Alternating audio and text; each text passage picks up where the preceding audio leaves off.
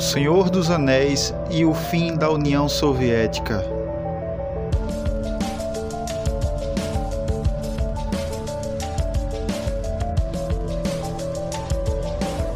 Olá, amigos, sejam bem-vindos a mais um episódio do quadro História Contada.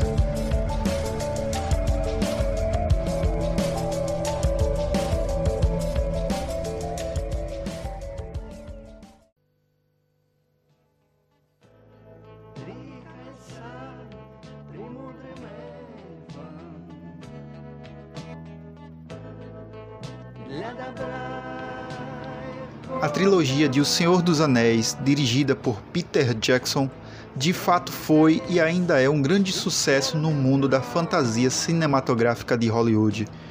Os filmes baseados na obra de Tolkien receberam 17 estatuetas do Oscar, o que rendeu à franquia o título de saga mais premiada da história.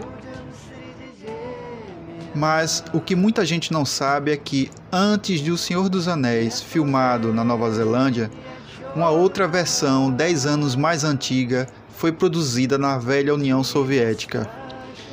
Intitulada A Sociedade do Anel, a versão russa foi exibida na Leningrado TV, sendo esquecida com o passar dos anos.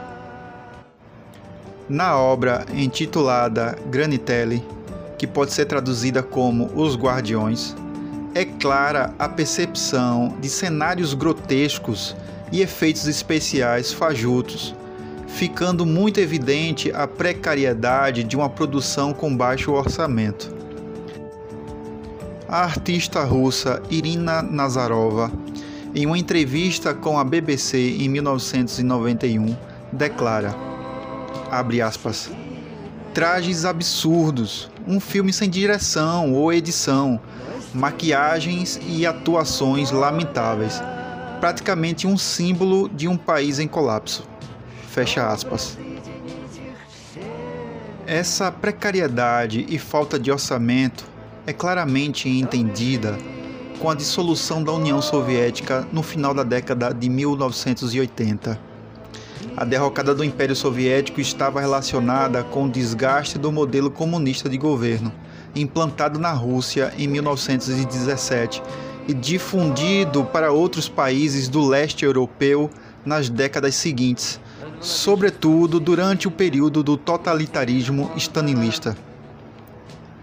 O governo centralizador e coercitivo da União Soviética foi se tornando incompatível com a realidade da globalização e da modernização tecnológica apresentada pelos outros países de cultura política democrática e economia de livre comércio.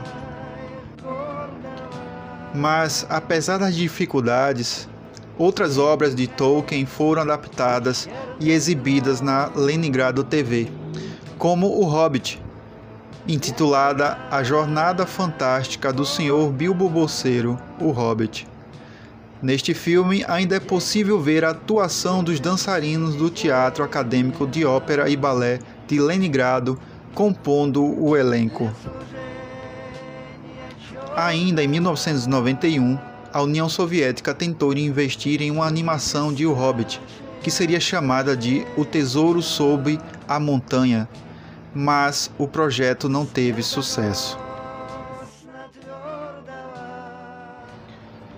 Se você ficou curioso para assistir estas adaptações russas de O Senhor dos Anéis, te convido a acessar a página deste podcast lá no meu blog. Basta acessar o link disponível na minha bio.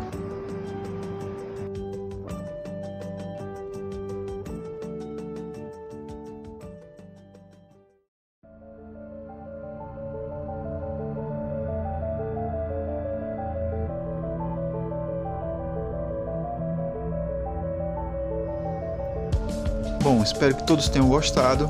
E se você quiser mais informações a respeito de cada episódio, basta acessar o meu blog profmendonça.com.